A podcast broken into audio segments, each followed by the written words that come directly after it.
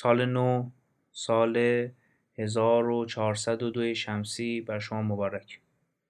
امیدوارم سال بهتری در انتظار هممون باشه. به دومین قسمت از پرونده چهارم تکاپو یعنی فرهنگ و توسعه خوش اومدید. این 27 مین فایلی هست که در کانال های تکاپو بارگذاری میشه و البته خوب قسمت 26 تکاپوه.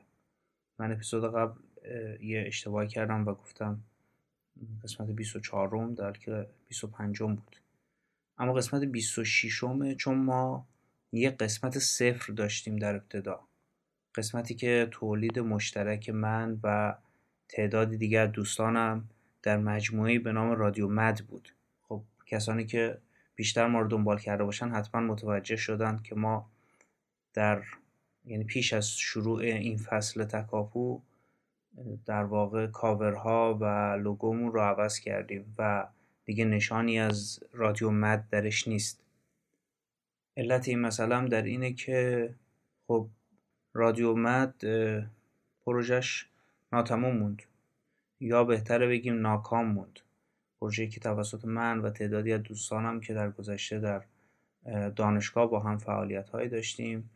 و خواستیم که اون فعالیت ها رو در شکل جدیدی با هم همراه بشیم و به یک مسیر تازه وارد بکنیم نیمه تمام موند و فقط تکاپو در این مسیر باقی موند و ما هم دیگه اینطور دیدیم که بهتر اسم رادیو مد دست کم برای مدتی یا برای همیشه از این چارچوب خارج بشه تا در آینده ببینیم چطور میشه.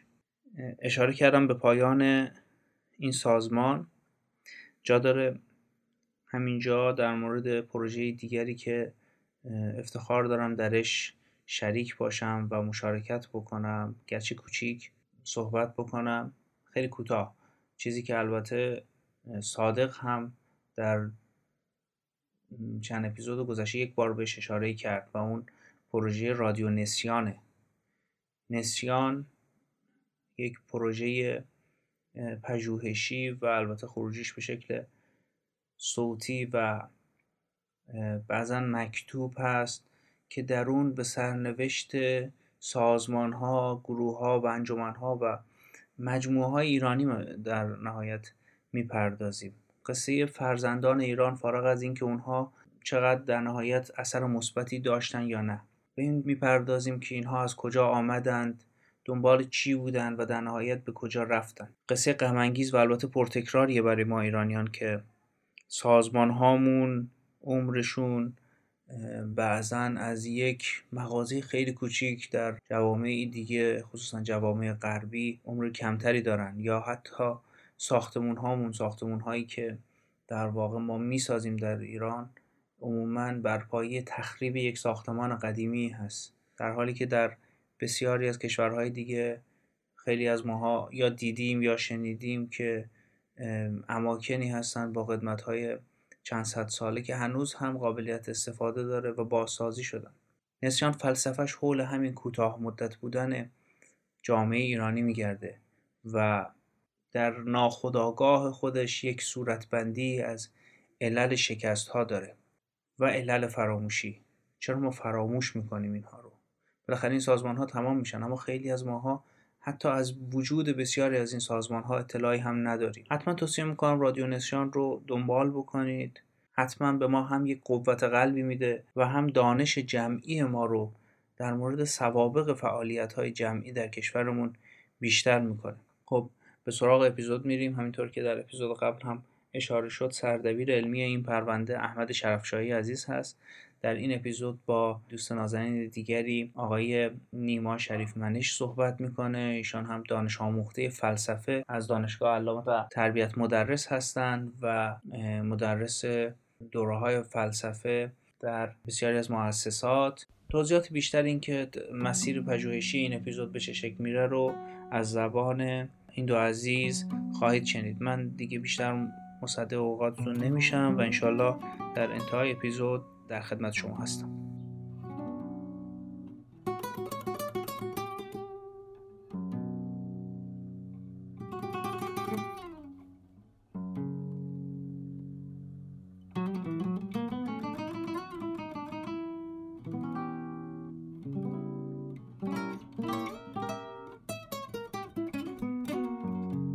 سلام به شنوندگان گرامی. در ادامه پرونده فرهنگ و توسعه این جلسه ما میزبان نیما شریفمنش هستیم دانش آموخته فلسفه. همونطور که می‌دانید در جلسه پیش با ایمان همتی صحبت کردیم. در این جلسه نیما شریفمنش از زاویه‌ای کمی متفاوت است. جلسه گذشته به ارتباط موضوع فرهنگ و توسعه خواهد پرداخت و تحولاتی که در بحث توسعه رخ داده و این نگاه که چطور مباحث نوسازی به رویکرد جدیدی منجر میشه به پسانوسازی. گوش میدیم به من سلام می‌کنم اول خدمت دوستم نیما شریفنش و گوش میدیم به حرفای ایشون. خب با سلام خدمت شنوندگان گرامی. همونطوری که دوست عزیزم احمد جان گفتند بحث ما موضوع پیوند میان توسعه و فرهنگه. و پیش از بنده آقای همتی دوست عزیزم در این زمینه صحبت کردند و ایشون از زاویه دید خودشون به این مسئله وارد شدن و بنده از یک نگاه دیگری به این موضوع ورود پیدا خواهم کرد. مسلما میان این دو نگاه تفاوتهایی وجود داره و آنچه که من دربارش سخن خواهم گفت در جاهایی با بحث آقای همتی همپوشانی داره و در جاهایی هم جدا میشه. یعنی آقای همتی دقدقه دیگری رو دنبال می‌کنه در بحثش و من دقدقه دیگری رو پی خواهم گرفت. و این به خودی خود از نظر من هیچ اشکالی نداره و بلکه به قنای مفاهیمی که در زمینه پیوند میان توسعه و فرهنگ وجود داره هم کمک می‌کنه. کار خودم رو و سخن خودم رو اینگونه آغاز می‌کنم که ابتدا سعی می‌کنم که تعریف موجز و مختصری از واجه های فرهنگ و توسعه ارائه بدم که نظرگاه و دیدگاه کلی من درباره این دو مفهوم یعنی فرهنگ و توسعه رو تا حدی روشن کنه. و شنوندگان بدانند که من بحثم رو بر اساس این تعریف هایی که ارائه میدم ادامه خواهم داد. خب با تعریف و توضیح مختصری درباره مفهوم فرهنگ آغاز می‌کنم. یک نکته رو پیشا پیش خدمت شنوندگان عزیز عرض کنم و اونم اینه که آنچه که من اینجا به عنوان فرهنگ در نظر می‌گیرم و تعریف مختصری دربارش ارائه میدم ایده من و تلقی من از فرهنگ تا حد زیادی با آنچه که دوست عزیزم ایمان همتی در سخن خودش بهش اشاره کرد نزدیکی داره و قرابت داره. خصوصا جاهایی که ایشون آنچه رو که بیان کرده متأثر از هوسل و مفهوم زیست جهان هوسل هست. خب من هم اینها رو در واقع در تلقی خودم دارم. بنابراین به تکرار اینها نخواهم پرداخت و آنچه رو که آقای همتی گفتن من شنوندگان رو به اون ارجاع میدم و اون تعریف و اون سخنی که ایشون گفتن مورد قبول من هم هست. بنابراین من چند نکته رو فقط اضافه می‌کنم و در نهایت تعریف اجمالی از فرهنگ ارائه خواهم کرد. به تلقی من فرهنگ مجموعه از ارزش ها و دانش هاست که به شکلی گسترده و فراگیر در میان افراد یک جامعه رواج پیدا می‌کنه و از نسلی به نسل دیگه انتقال پیدا می‌کنه. بخشی از این ارزش ها و دانش ها ناخداگاهند و برخی از اونها پیشاگاهند و این دسته که پیشاگاهند با توجه و تأمل خداگاه میشه بهشون آگاهی پیدا کرد. اما اون دسته که ناخداگاهند یا دسترسی بهشون اساسا غیر ممکن هست یا بسیار دشوار هست. فرهنگ در این نگاهی که من عرض می‌کنم آموختنی است و چون به اون جنبه پیشاگاه اشاره کردم به خاطر همون بخش های پیشاگاهش آموختنی است و در نگاه من هر جامعه هم فرهنگ و ویژگی های فرهنگی مختص به خودش رو داره. جنبه های بنیادین فرهنگ دشوار تن به تغییر میدن مگر به صورت تغییرات نسلی. یعنی اگر در اون سطح ما در نظر بگیریم می‌تونیم از تغییر حرف بزنیم.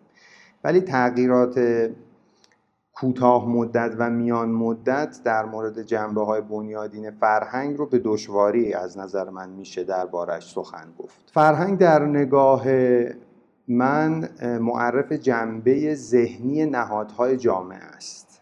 و این جنبه ذهنی نهادهای جامعه هم یعنی باورها، ارزشها، دانشها و مهارت‌های درونی شده ای که در یک جامعه خاص وجود داره که اینها در واقع نظامهای بیرونی و عینی اجبار و مبادله رو تکمیل می‌کنن این مختصر که خدمت شما عرض کردم تلقی است که از فرهنگ وجود داره و در ادامه سخنانم وقتی به فرهنگ اشاره می‌کنم منظورم چنین تلقی است.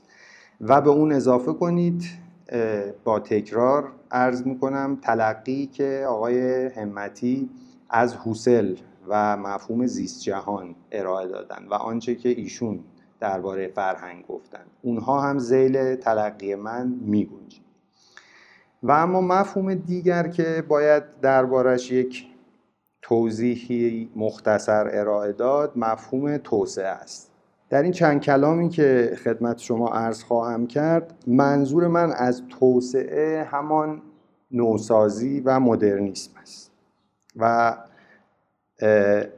چیز دیگری رو من در نظر نمی‌گیرم. یعنی ما می‌تونیم از توسعه قرائت ها و روایت های دیگری هم داشته باشیم. اما آنچه رو که من در نظر می‌گیرم من توسعه رو مترادف با نوسازی می‌گیرم و بنابراین بحثم در واقع میشه پیوند میان نوسازی و فرهنگ و این گونه بحث رو پیش خواهم بود اگر بخوایم به یک نکته محوری درباره مفهوم نوسازی و جریان نوسازی اشاره کنیم ادعای اصلی نوسازی هست. ببینیم این ادعای اصلی نوسازی چیست و حالا این چه نسبتی با فرهنگ به اون معنایی که گفتم پیدا می‌کنه. ادعای اصلی نوسازی به طور خلاصه این است که دگرگونی های اقتصادی، فرهنگی، سیاسی و اجتماعی هماهنگ با هم و بر اساس الگوهای منسجم حرکت می‌کنن و جهان رو به شیوه های قابل پیش بینی دگرگون می‌کنن و یک عنصر محوری هم که در این دگرگونی ها مد نظر جریان نوسازی هست و در واقع این عنصر هست که اینها روش تاکید می‌کنن که دگرگونی های اقتصادی، فرهنگی، سیاسی و اجتماعی که هماهنگ با هم پیش میرن و آنچه که گفتم اون عنصر عنصر صنعتی شدن هست که پیرامون این در ادامه صحبت هام حتما بیشتر خواهم گفت.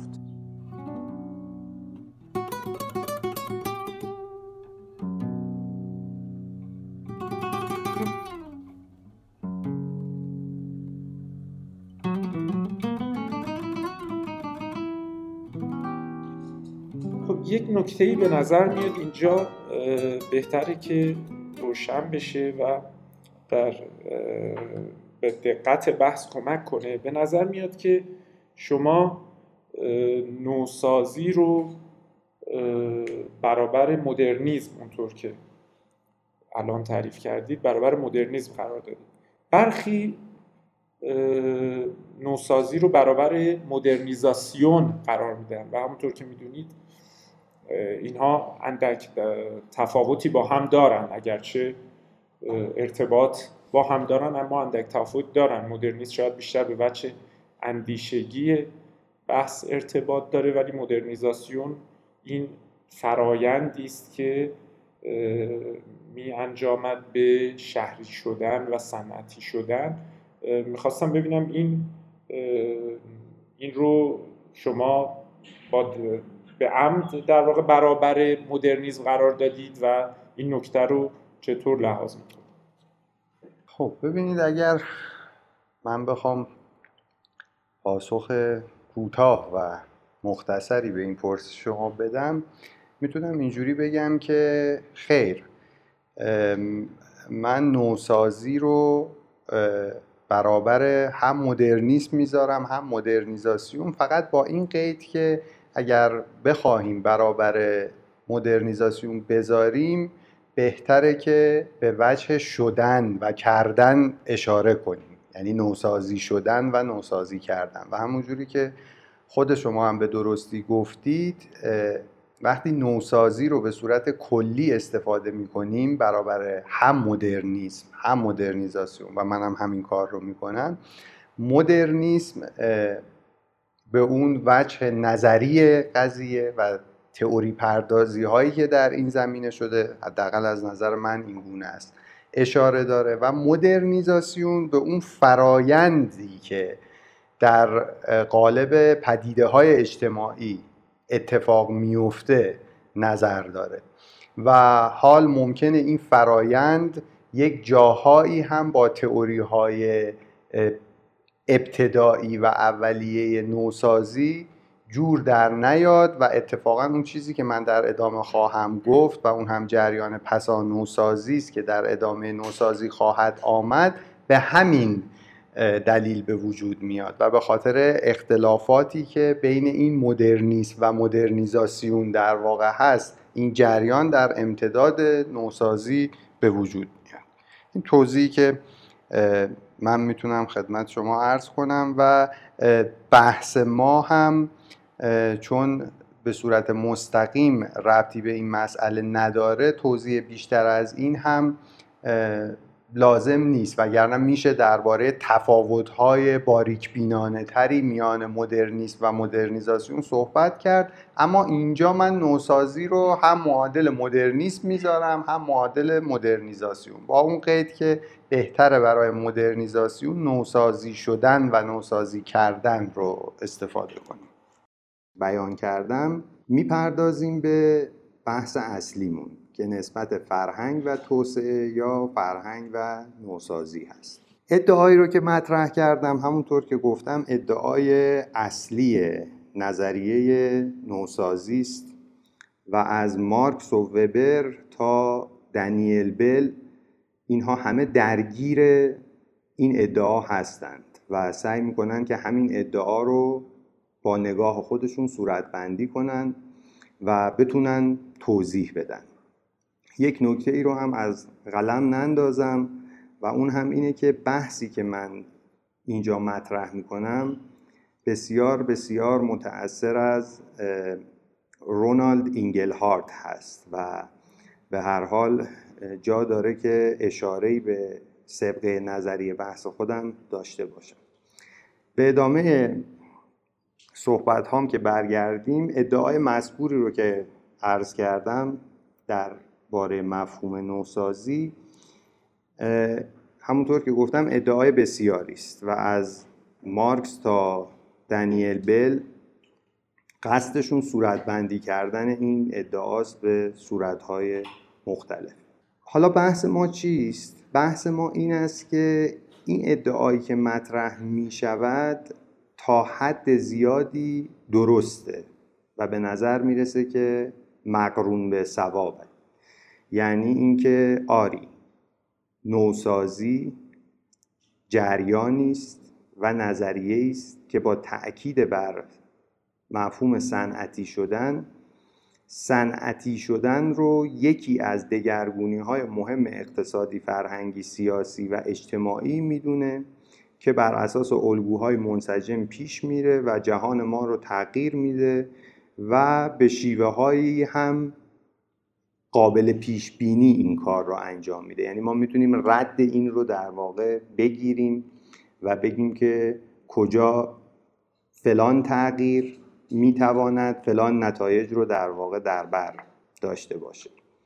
و همونطور که گفتم این ادعا حداقل در سخن من تا حد زیادی درسته. اما باید دید که چگونه درسته. یعنی چه زمینه های نظری در خود نظریه نوسازی وجود داره که ما روش انگشت می‌ذاریم و چه بخش هایی در جهان اجتماعی وجود داره و تغییراتی در جهان اجتماعی وجود داره که با بحث ما در واقع همخانه و همگام.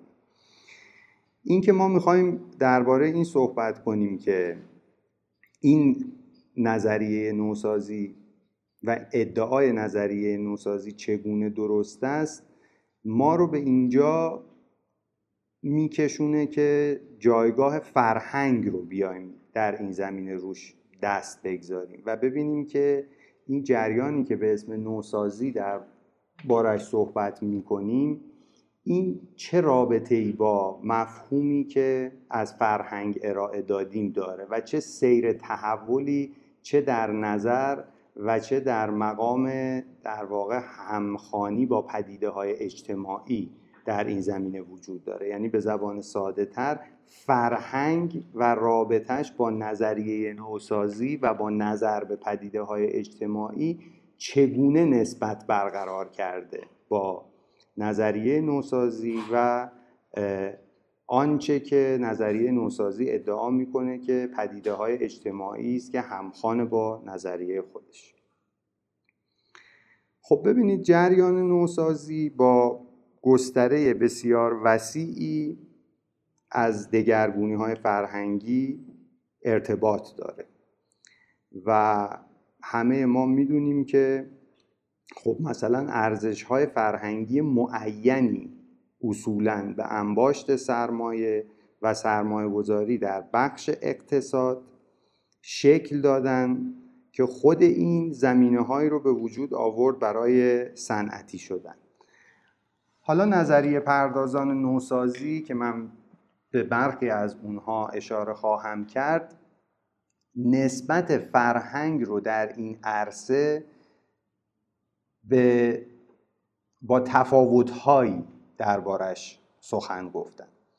پس اگر بحث رو اینگونه دنبال کنیم که رشد اقتصادی که لازمه صنعتی شدنه و انباشت سرمایه و سرمایه گذاری در بخش اقتصاد در واقع صنعتی شدن رو به دنبال میاره این یک مسئله است که نگاه تئوری های نوسازی این رو بسیار بهش اهمیت میدن. و در نگاهی هم که ما دربارهش صحبت می‌کنیم این مسئله مهمه.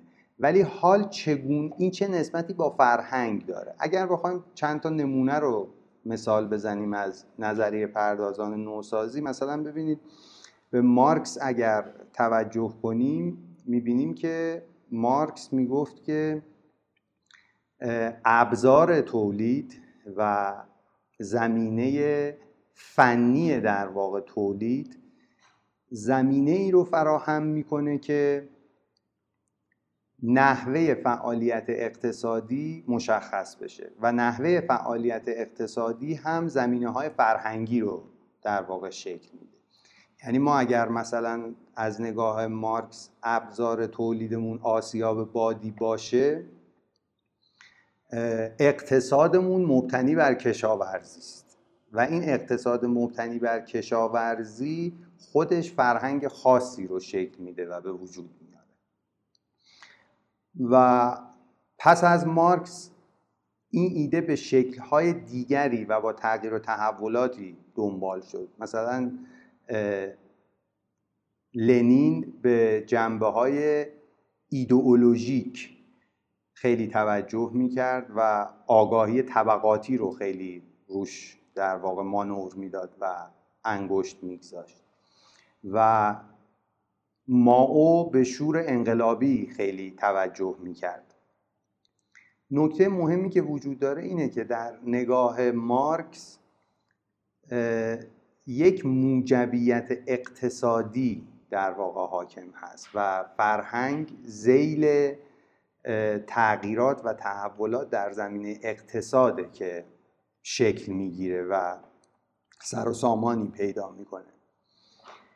و از دیگر نظریه پردازان این حوزه از مشهورها اگر بخوایم مثالی بزنیم می‌تونیم از وبر مثال بزنیم که وبر برعکس مارکس بر وجه فرهنگی خیلی توجه داشت. یعنی اون اینکه انباشت سرمایه و رشد اقتصادی باعث صنعتی شدن میشه بین اینها مشترک بود. اما آنچه که در واقع جدی گرفته می‌شد در نگاه وبر این بود که مثلا برخلاف آنچه که از مارکس گفتم وبر می‌گفت که این روی کار آمدن اخلاق پروتستانی بود که شرایطی رو فراهم آورد که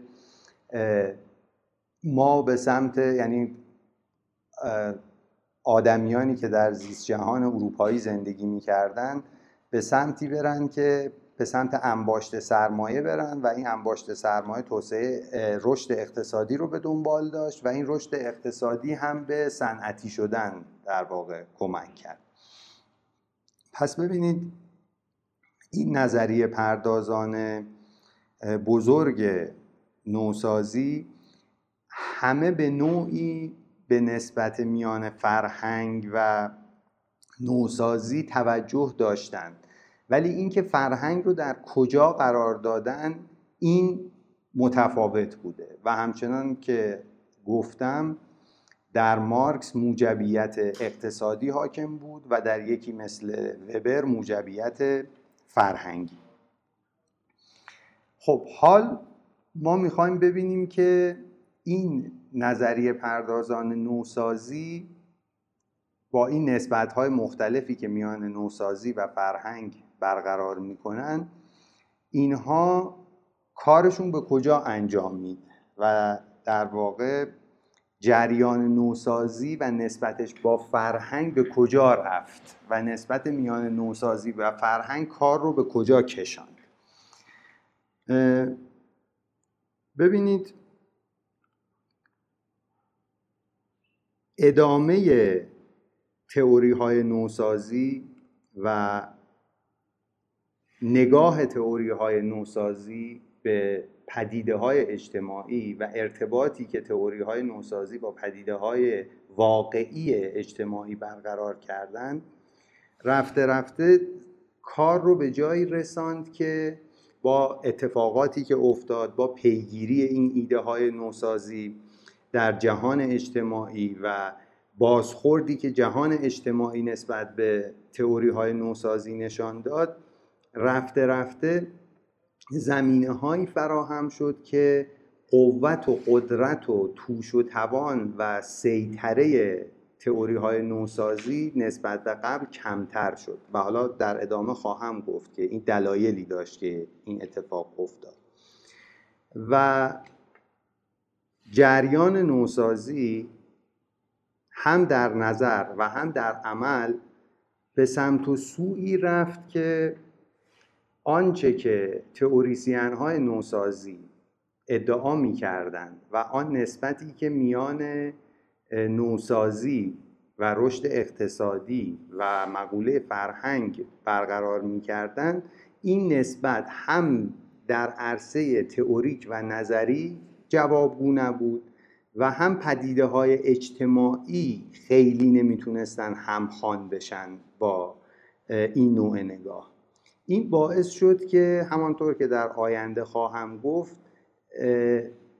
توجه به نسبت و رابطه دیگری میان فرهنگ و تئوری نوسازی پررنگ بشه.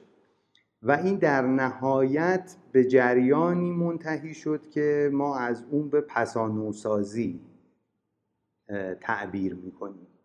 و در واقع پسانوسازی جریانی بود در امتداد جریان نوسازی و در این جریان نسبت دیگری یا توجه دیگری یا توجه و تاکید بیشتری به نسبت میان نوسازی و فرهنگ مبذول شد و ایده نوسازی رو به جاهای دیگری رسوند که دیگه ما نمی‌تونیم از اون به بعد بگیم که این جریان صرفا جریان نوسازی است. این جریان به آن چیزی انجامید که ما بهش میگیم پسان نوسازی خب حالا در ادامه سخنمون سعی می‌کنیم که این مختصری رو که بنده دربارهش صحبت کردم رو با موشکافی بیشتری پیگیری کنیم.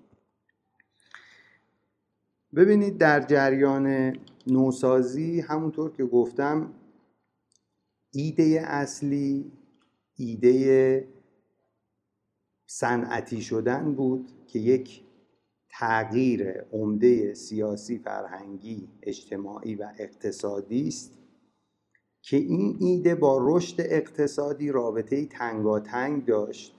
و انباشت سرمایه به رشد اقتصادی منتهی می شد و این رشد اقتصادی در نسبتی با فرهنگ وضعیتی رو به وجود می آورد به نام صنعتی شدن.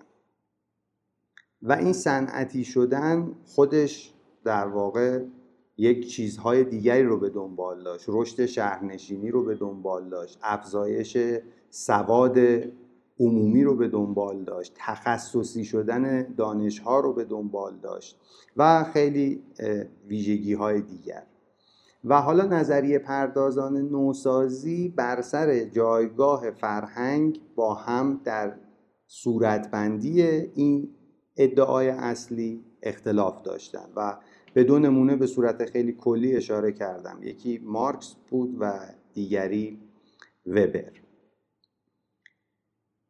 اما این جریان همچنان که ادامه پیدا کرد این, این رو اول ارز کنم که این مطالعات نوسازی به با دامنه تأثیری که نظریه نوسازی در واقع ایجاد کرده بود تا دهه های پنجاه و شست میلادی جریان حاکم و مسلط بود و تاثیر بسیار زیادی هم بر علوم انسانی و اجتماعی گذاشت. اما از دهه هفتاد به بعد این مفهوم یعنی مفهوم نوسازی به این صورتی که بیان کردم تا حد زیادی از اعتبار افتاد. خب ادعای همونطور که گفتیم نوسازی این بود که میان صنعتی شدن و فرایندهای دگرگونی اجتماعی سیاسی فرهنگی خاص همبستگی وجود داره. پس می‌تونیم از یک الگوی جامعه صنعتی و مدرن سخن بگیم که این الگو الگویی است که همه جوامع می‌تونن در اون مسیر گام بردارن و بتونن با خانش یک سری از امور به پیش بینی هم دست بزنن که چگونه می‌توان با رعایت یک سری مسائل خود رو وقف صنعتی شدن کرد. از این منظر رشد اقتصادی نشانه هایی رو مسلما از دگرگونی با خودش به دنبال داشت که هم صنعتی شدن رو بهش کمک می‌کرد هم امور دیگری مثل شهرنشین شدن آموزش و پرورش همگانی تخصصی شدن مشاغل گسترش دیوان سالاری گسترش ارتباط و حالا امور دیگه و این پدیده های که نام بردم با دگرگونی های گسترده تری در زمینه فرهنگی، اجتماعی و سیاسی پیوند داشت. یکی از دلایل مهم اقبال به نظریه نوسازی با این قرائتی که چندین بار سعی کردم به زبانهای مختلف بر ایده اصلیش تأکید کنم این بود که وعده دستیابی به قدرت و ثروت می‌داد. یعنی طبق این ادعا صنعتی شدن برابر بود با کاهش موالید افزایش نفوذ دولت افزایش امید به زندگی افزایش مشارکت سیاسی توده و دموکراسی. اما بحث بر سر این بود که آیا این روند به سادگی و خود به خود رخ خواهد داد؟ یعنی آنچه که ادعای اصلی نوسازی است به همین سادگی که اونها صورت بندی می کنند به وقوع خواهد پیوست و نتیجه قهری پیگیری این ادعای اصلی نتایجی خواهد بود که در اون ادعا ذکر شده و آیا این روند خود به خود اتفاق خواهد افتاد و پیچ و خمهای بسیاری بر سر راه نخواهد بود؟ خب روند مدرنیزاسیون و نوسازی شدن یا نوسازی کردن که به آنچه که در حوزه پدیده های اجتماعی اتفاق میفته مربوطه به ما و به بسیاری از اندیشمندان نشان می‌داد و نشان داد و احتمالا در آینده هم نشان خواهد داد که این ایده اصلی نوسازی با اینکه جنبه های ثوابی درش هست ولی به سادگی و خود به خود هم رخ نخواهد داد و با پیچیدگی ها و پیچ و خم های بسیاری دست به گریبان خواهد بود. و پرسش اساسی این بود و هست که چه رابطه ای میان این دگرگونی های فنی اقتصادی و الگوهای منسجم و قابل پیش بینی دگرگونی که ذکر می با امور فرهنگی سیاسی وجود داره.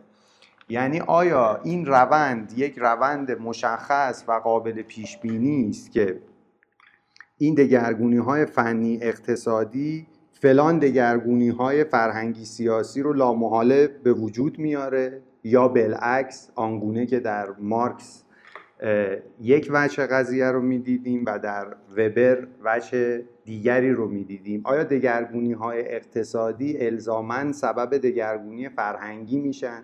یا نه دگرگونی های فرهنگی الزامن سبب دگرگونی های اقتصادی میشن اینها پرسش هایی بود که هم در مقام نظر در میان خود نظریه پردازان نوسازی و هم در میان منتقدان نظریه پردازان نوسازی به وجود آمد و هم روند جاری پدیده های اجتماعی یک جاهایی همخوان نمی‌شد با این صورتبندی و با این ادعای کلی. و این مستلزم این بود که شما بتونید در تئوری نوسازی یک تغییر و تحولاتی رو به وجود بیاری. و نکته مهم این است که آنچه که من ازش به جریان پسا نوسازی تعبیر می‌کنم و در ادامه نوسازی میدونمش ماحصل هم این کوشش ها در عرصه تئوریک و هم توجه به اون تغییر و تحولات اجتماعی و پدیده های اجتماعی است که همگام نمی شدن با این تئوری های نوسازی و نمی‌تونست اون تئوری نوسازی اینها رو توضیح بده و پیچیدگی هایی بودن که بیرون می‌زد از تئوری نوسازی. و این مارکس و پسینیان او رو و وبر و پسینیان او رو با این پرسش درگیر کرده بود و با این مسائل درگیر کرده بود و حالا هر کدوم پاسخی بهش می‌دادن. و نکته مهم این است که اون جریان پسانوسازی که آمد و به این پیچیدگی های این زمینه توجه کرد در واقع کارش رو با تأکید بر فرهنگ به نظر من و معلفه فرهنگ در هم روند نوسازی و هم تئوری های نوسازی پیش برد. یعنی اگر توانست تغییر و تحولی در ایده های نوسازی به وجود بیاره و اگر توانست جنبه های دیگری در پدیده های اجتماعی رو که همخوان نمی شدن با ایده های نوسازی بهش توجه کنه اینها همه مرهون توجه اونها به فرهنگ بود. حالا در ادامه به این خواهم پرداخت که به صورت کلی اینها چگونه به بحث فرهنگ با تاکید بیشتری توجه کردن. در جریان پسا نوسازی که در ادامه نوسازی از نظر من باید بهش نگاه کرد نه به عنوان گسسته از جریان نوسازی. نتیجه در نهایت این بود که نظریه نوسازی نیاز به بازسازی داره و این بازسازی رو می‌تونیم اینگونه دربارش صحبت کنیم که میان رشد اقتصادی و دگرگونی های فرهنگی سیاسی اجتماعی پیوند نزدیک وجود دارد که تا اندازه ای قابل پیش بینی است خب این همون چیزی بود که ایده اصلی در واقع نظریه نوسازی هم بود. اما در چهار نکته ما با این نظریه نوسازی اختلاف داریم. ما در واقع پسا نوسازان. من اگه بخوام از زبان همه اونها در واقع حرف بزنم. و یا به زبان صحیحتر چهار نکته رو ما اضافه می‌کنیم به این ایده اصلی نوسازی. حالا ببینیم اون چهار نکته به اختصار چیست. اون چهار نکته اینها بودند. یک این دگرگونی و تغییری که جریان نوسازی ازش صحبت می‌کرد تا ابد و در مسیری خطی ادامه پیدا نمی‌کنه و روند نزولی خواهد داشت. این یک نکته. دو اینکه پیوند میان اقتصاد و فرهنگ پیوندی جبری نیست و اقتصاد، سیاست و فرهنگ متقابلا بر یکدیگر تأثیر می‌گذارند و تأثیر میپذیرند از هم. سه نوسازی برابر با غربی شدن نیست. آنگونه که بعضی از تئوریسین های نوسازی در نگاهشون این دیده می‌شد یا حداقل می‌شد ازش برداشت کرد. و این برابر با غربی شدن نیست رو هم نوسازی برابر با غربی شدن نیست رو هم. اگه بخوام خیلی کوتاه بگم به چه معناست به این معناست که پدیده صنعتی شدن که اونها روش تاکید می‌کردن یعنی جریان نوسازی روش تاکید می‌کرد خاص فرهنگ غربی نیست. یعنی دیدگاه قومدارانه ای در این زمینه وجود نداره. اینکه نوسازی برابر غربی شدن نیست به این معنا بود. یعنی هر جای دیگری هم اون ملزومات و الزامات صنعتی شدن رو در پیش بگیره صنعتی شدن درش اتفاق میفته همونطور که مثال هایی هم براش داریم. ما در آسیای شرقی خب نمونه های زیادی داریم که صنعتی شدن و این ادعای اصلی نوسازان در موردشون صدق می‌کنه اما به معنای غربی شدن اونها هم نیست. که حالا میشه در این زمینه مفصل تر صحبت کرد. و چهارمین مورد از مواردی که اینها پسا نوسازان اضافه می‌کردن به تئوری نوسازی یا مورد اختلافشون بود با اونها این بود که دموکراسی از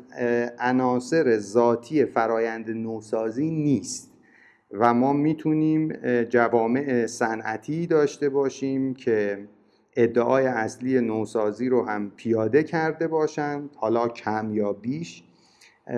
اما ما اونجا شاهد توتالیتاریسم باشیم شاهد فاشیسم باشیم و شاهد شکلهای سیاسی فرهنگی غیر از دموکراسی باشیم.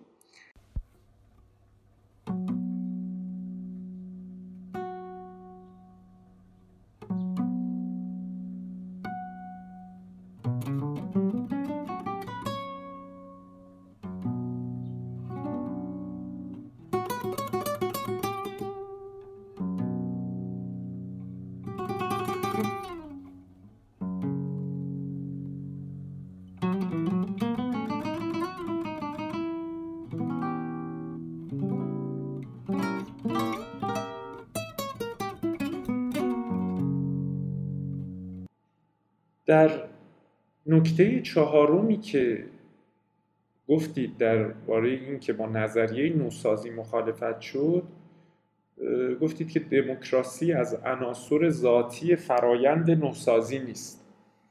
اینجا به نظر میاد منظور شما هم از فرایند نوسازی مدرنیزاسیون باشه چون عنوان فرایند به نظر میاد تأکیدی است بر اینکه نوسا... اینجا فرایند نوسازی... نوسازی برابر مدرنیزاسیونه. بله خب مدرنیزاسیون رو اگر این حرکت یا جهت به سوی فرایند اجتماعی شهری شدن و صنعتی شدن در نظر بگیریم برخی و این کسانی که حالا شما ازشون به پسانوسازی در واقع اشاره می‌کنید با این نام اینها میگن این فرایند نوسازی از عناصر دموکراسی از عناصر ذاتی فرایند نوسازی نیست. اما مدرنیزم فلسفی یعنی اگر نوسازی رو این بار به معنای مدرنیزم بگیریم و اون هم مدرنیزم فلسفی که حالا میشه در اینجا از کانت یاد کرد که خب مدرنیزم به نوعی هم پیوند هست در اونجا با اتونومی یا خداینی یا دیگرانی که پس از کانت از خود تعیین بخشی صحبت کردن اونجا به نظر میاد که اگر این نگاه از مدرنیزم مد نظرمون باشه یعنی مدرنیزم فلسفی نوسازی رو به معنای مدرنیزم فلسفی در نظر بگیریم اینجا و با این تعریف از مدرنیزم فلسفی که درش خدایینی و خود تعیین بخشی مندرج هست ما لاجرم به در واقع دموکراسی لاجرم از عناصر ذاتی نوسازی هم هست. شما نمی‌دونم موافقت دارید با این نکته؟ بله همونطور که شما هم به درستی اشاره کردید اگر ما مدرنیسم فلسفی رو اینجا بنا بود در واقع توضیح بدیم آری این مطلب شما و این چیزی که گفتید خب در موردش صدق می‌کرد. اما خب همونطور که من در ابتدا و در پیشانی سخنم عرض کردم آنچه رو که دربارش صحبت کردم تلقی خاصی از نوسازی و مدرنیسم بود و گفتم که ادعای اصلیش هم این است و ادعا رو بیان کردم و به کرات هم در واقع دربارهش صحبت کردم. اگر ما مدرنیسم رو به این معنا که من ادعای اصلیش رو صورت بندی کردم بگیریم آنگاه اندیشه های پسانوسازانه ای که برای حک و اصلاح این یا کلا در مقابل این مدرنیسم پدید میان اونها می‌تونن این ادعا رو کنن که طبق چنین بیانی و چنین ارائه ای از مدرنیسم و طبق چنین ادعایی از مدرنیسم آنچه که ما میگیم دموکراسی و دموکراسی می‌خوانیم از عناصر ذاتی این نخواهد بود. بنابراین حرف من ناظر بر این ادعاست. وگرنه کاملا با شما موافقم که اگر بخوایم مدرنیسم فلسفی رو و پیشینش رو از روشنگری بگیریم و بیایم تا به حال و در اون سطح بررسی کنیم بله درسته. دموکراسی می‌تونه اتفاقا از عناصر ذاتیش باشه و من همینجا هم اشاره می‌کنم که بیشتر بحث آقای همتی به اون معنا نزدیک میشه و اون نوع خانشی که ایشون ارائه دادن در پیوند میان توسعه و فرهنگ خانشی است که به مدرنیسم فلسفی بسیار نزدیکه و این چیزی رو که شما فرمودید اونجا میشه در واقع پیگیری کرد. بنابراین این چهار موردی رو که برشمردم اینها در واقع بنمایه های نظریه پسانوسازی رو که همونطور که گفتم در امتداد نظریات نوسازی است تشکیل میده. حال نکته مهم اینجاست که خود این جریان پسانوسازی قرائت های افراطی و معتدل داره و ما اینجا آنچه رو که از فرهنگ تلقی می‌کنیم و آنچه رو که معتقدیم که به خاطر معطوف شدن توجه جریان های پسانوسازانه به فرهنگ بود که در تکمیل جریان های نوسازی شکل گرفتن ما در این مقام با جریان های معتدل پسان نوسازی سر و کار داریم. نه با جریان های افراطی یعنی نه با جریان هایی که مثلا از دریدا بودریار و پست مدرن ها و پسانوسازان افراطی دیگر لیوتار و حتی فوکو ما از اونها می‌بینیم.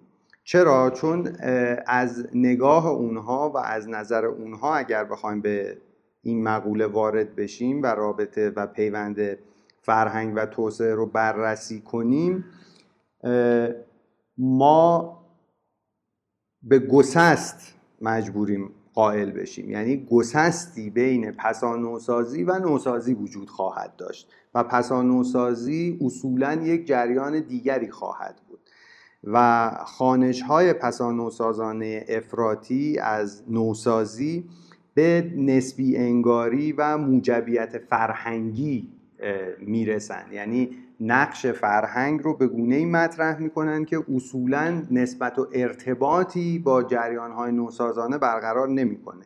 پس ما با این گروه سرکاری نخواهیم داشت.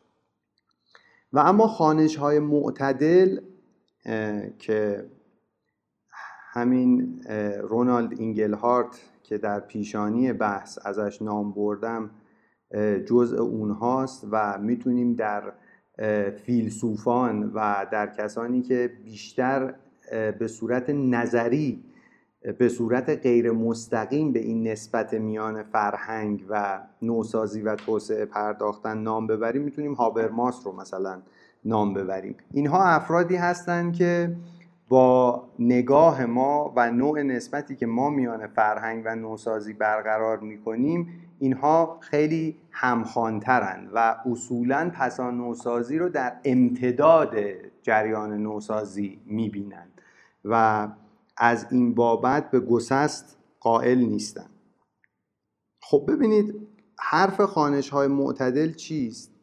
حرف خانش های معتدل این است که فرایند و نظریه نوسازی دیگه پیشاهنگ نیستند. و ما در دوره ای و روزگاری به سر می‌بریم که تاکید بر کارایی اقتصادی اقتدار دیوان سالارانه و اقلانیت عملی کمرنگتر شده. نه اینکه وجود نداره و نه اینکه قرار از بین بره. و ما در کنار اینها به سمت جوامعی انسانیتر با فضای بازتری برای استقلال فردی تنوع خودشکوفایی و خودبیانگری بیشتر حرکت می‌کنیم. و اینها رو هم در روند ما مشاهده می‌کنیم به عنوان پدیده های اجتماعی و هم در تغییر و تحولاتی که در حک و اصلاح نظریه نوسازی به وجود آمده و همچنان هم ادامه داره می‌بینیم. بنابراین تأکید جریانهای پسانوسازانه معتدل که ما با اونها در واقع همدل هستیم این است که ایده نوسازی و ادعای اصلی نوسازی آنگونه که چندین بار مطرح کردم و به زبان آوردم این ایده ایده پذیرفتنی است اما بر این ایده اشکالات و ایراداتی وارد است که به خاطر توجه نکردن به پیچیدگی های فرهنگی اجتماعی و خصوصا فرهنگی و پیچیدگی هایی که در روند پیاده شدن اون ایده نوسازی ما باش مواجهیم به وجود میاد. پس اونها کار رو اینگونه پیگیری می‌کنن که نقطه عطف رو از تاکید بر مسائلی مثل کارکردگرایی کلیشه ای بر میدارن مسائلی مثل شور و شوق زیاد نسبت به علم و رشد اقتصادی ور میدارن و بیشتر سعی می‌کنن در کنار اینها به ملاحظات زیباشناختی و انسانی و به صورت کلی به مقوله فرهنگ در نسبت با نوسازی و یا توسعه در واقع توجه کنن. و همزمان با این کار سعی می‌کنن عناصری از گذشته رو هم در این بافتار جدیدی که بهش میگیم پسا نوسازی احیا کنن و دربارش صحبت کنن.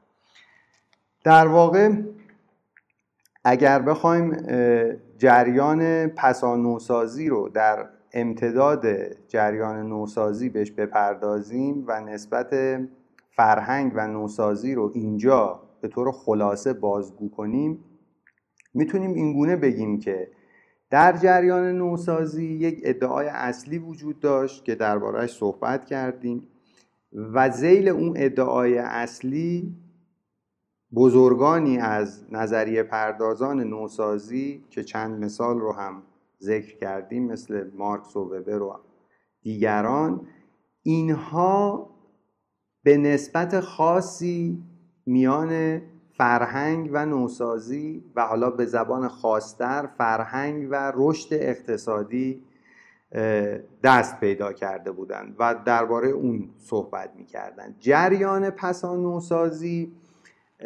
چیزی رو که تشخیص داد این بود که در جریانهای نوسازی به این مسئله کمتر توجه شده بود و پدیدارهای و پدیده های اجتماعی و form of life و شیوه زندگی آدمیانی که تحت جوامع صنعتی زندگی می‌کردند در عمل ما رو به اینجا رساند که جریان به گونه که ایده اصلی نوسازی برش تاکید داره پیش نمیره و وقتی انباشت سرمایه صورت می‌گیره و جوامع صنعتی میشن و ویژگی هایی رو که برای جوامع صنعتی برشمردیم پیدا می‌کنن این از پس خودش یک فراغت و رفاهی به دنبال میاره که تمرکز و توجه و زیست افرادی رو که در این زیست جهانهای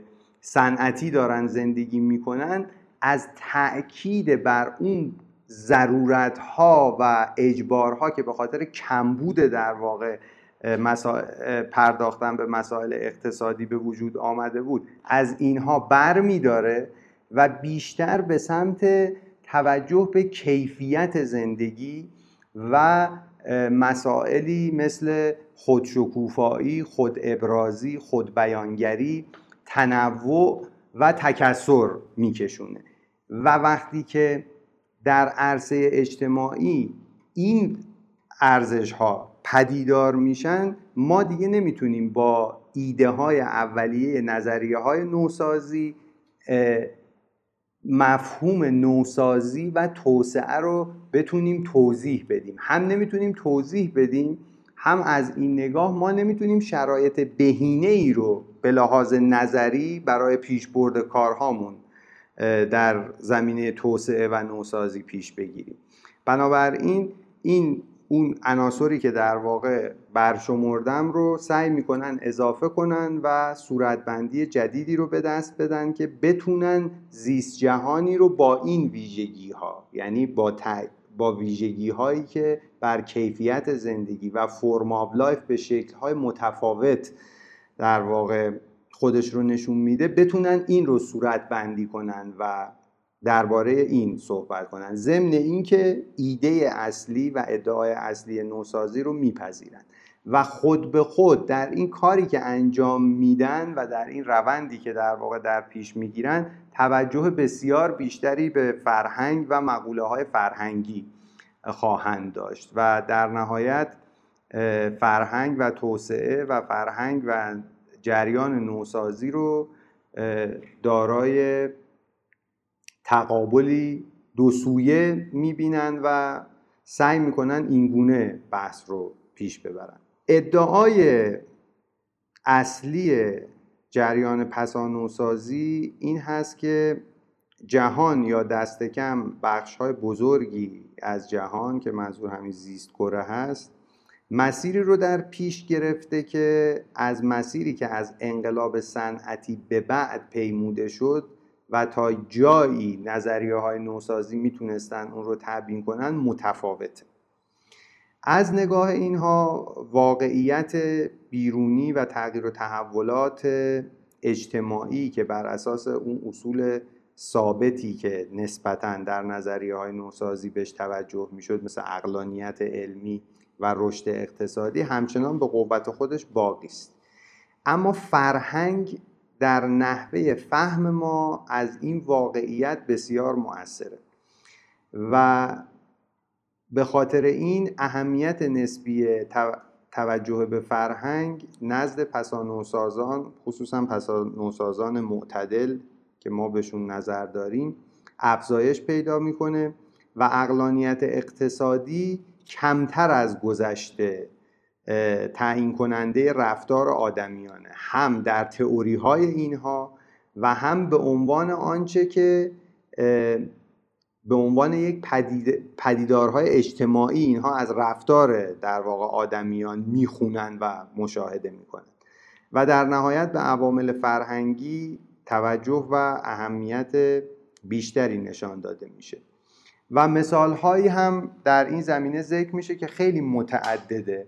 ولی اگر بخوایم یکی رو به عنوان نمونه انتخاب کنیم می‌تونیم مثلا از اتحاد جماهیر شوروی 1950 صحبت کنیم که ایده های نوسازانه رو به حد تا حد زیادی در واقع جدی گرفته بودند و تا دوره خروشچوف هم به نظر می آمد که خب این ایده ها دارن پیش میرن و اتحاد جماهیر شوروی داره روند نوسازی رو آنگونه که صورت بندی می‌شد در تئوری های نوسازی پیگیری می‌کنه اما از دهه 1960 و با روی کار آمدن برژنف تغییرات بسیار زیادی به وجود آمد و رفته رفته به سمت و سوی اتحاد جماهیر شوروی رفت که نهایتا به فروپاشی انجامید و حال آن اموری که در این میان پسانوسازان خیلی بهش توجه می‌کنند پررنگ شد و خودش رو به صورت پررنگی نشان داد که یکی از عواملی که تئوری های نوسازی نمی‌تونستن صورت بندی کنند به درستی و پدیدارهای اجتماعی هم در این گذار اتحاد جماهیر شوروی به ما نشون دادن این بود که تأکید بر عناصر نظریه نوسازی آنگونه که برشمردم و قفلت از اینکه به وجود آمدن شرایط برای پیشبرد ایده های نوسازی به زمینه ای می انجامد که به مسائلی مثل کیفیت زندگی و خود ابرازی و خود شکوفایی که مسائل فرهنگی هستند و کمتر به انباشت سرمایه و رشد اقتصادی ربط دارن به اینها بیتوجهی شد. و در نهایت هم تئوری نوسازی از این به بعد رو نمی‌تونه خوب توضیح بده هم اینکه در عمل form of life ها ما رو به سمتی می‌برن که ما رو مجبور می‌کنن که برای تبیین اونها و برای اینکه بتونیم این روند رو پیگیری کنیم و بتونیم درک بهتری از نوسازی به طور کلی داشته باشیم به جای دیگری می‌برن. و در نهایت ما رو به جریانهای نوسازی رهنمون می‌کنن. من اگر بخوام در پایان اندیشه پسانوسازانه رو یک خلاصه ای ازش ارائه بدم که میکوشه که پس نوسازانه معتدل البته منظورمه که میکوشه که جریان نوسازی رو ایده اصلیش رو بپذیره ولی حق و اصلاح کنه. می‌تونم سه بخش اصلی رو عنوان کنم که اینها شاکله پسانوسازی رو در بر می‌گیره. و حالا پسانوسازان افراطی این سه تا بخشی رو که بیان می‌کنم به شدت بهش اقبال می‌کنن و پسانوسازان معتدل با جرح و تعدیل در نسبت نوسازی در نسبت با تئوری نوسازی این سه تا بخش رو پیگیری می‌کنن. این سه تا بخش اصلی چه هست که اندیشه پسانوسازانه رو می‌تونیم به اونها تقسیم کنیم؟ یک پسانوسازی به مسابه رد نوسازی یعنی رد اقلانیت، اقتدار، فناوری و علم.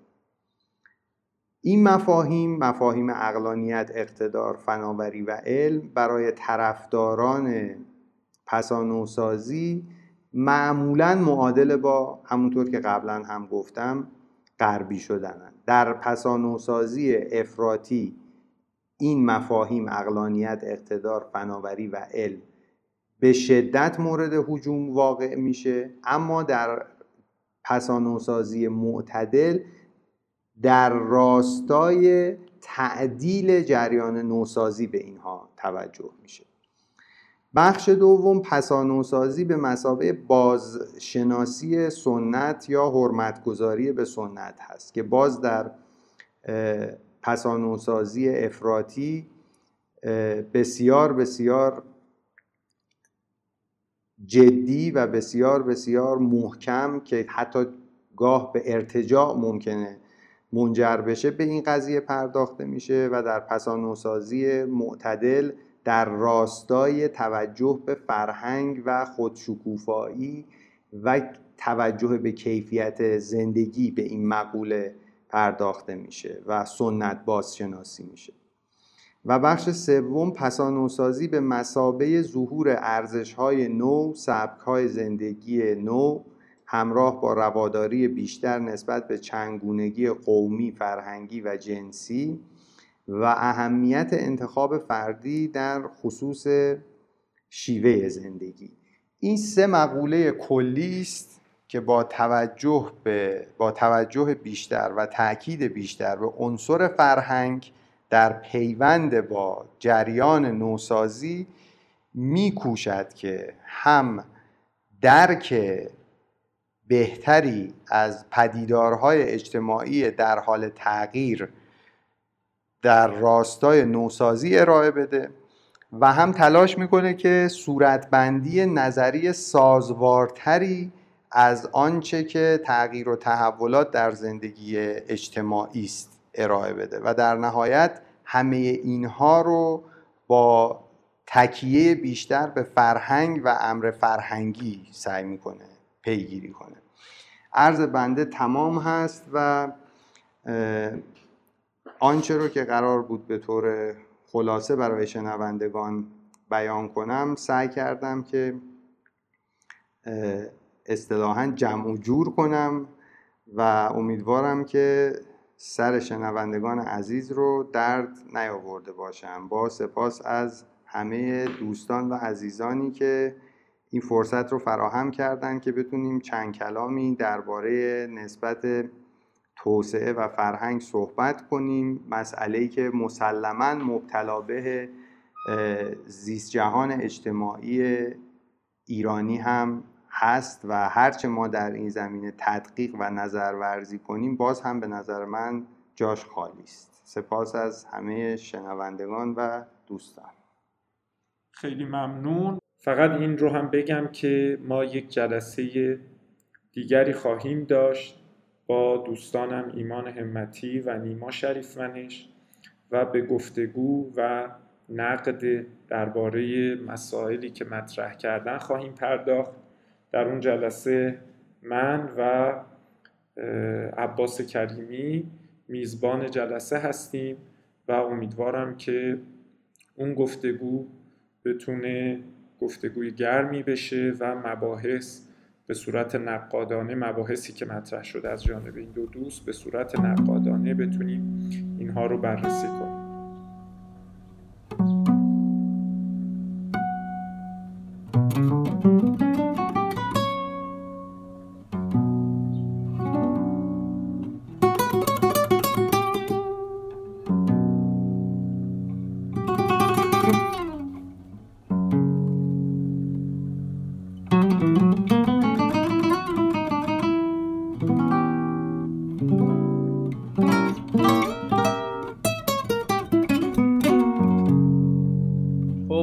ممنونم از احمد شرفشاهی عزیز و نیمای نازنین که در این اپیزود ما نظراتشون استفاده کردیم. اپیزود بعدی تکاپو در واقع دو اپیزود هست و میزگردی است با حضور احمد شرفشاهی و عباس کریمی به عنوان میزبان جلسه و ایمان همتی و نیمان شریفی منش که در مورد در ادامه در واقع همین موضوع فرهنگ و توسعه بحث و صحبت می‌کنن. امیدوارم که خیلی زودتر این اپیزود رو شرطش فراهم بشه بتونم بارگذاری بکنم. انشالله در همین اردیبهشت ماه و کم کم آماده بشیم برای پرونده جدید تکاپو که احتمالا در ابتدای تابستون منتشر میشه. خیلی ممنونم از همراهی شما. ما پست تکمیلی رو در فضای مجازی هم منتشر می‌کنیم. امیدوارم که در مجموع بتونیم تولیدات مفیدی رو داشته باشیم. منتظر نظراتتون هستیم. با ما صحبت کنید و در مورد اینکه فکر می‌کنید چطور می‌تونیم مسمر سمرتر باشیم در این مسیر حتما به ما فیدبک بدید و بهمون اعلام کنید. روز روزگار خوش و خدا نگهدار.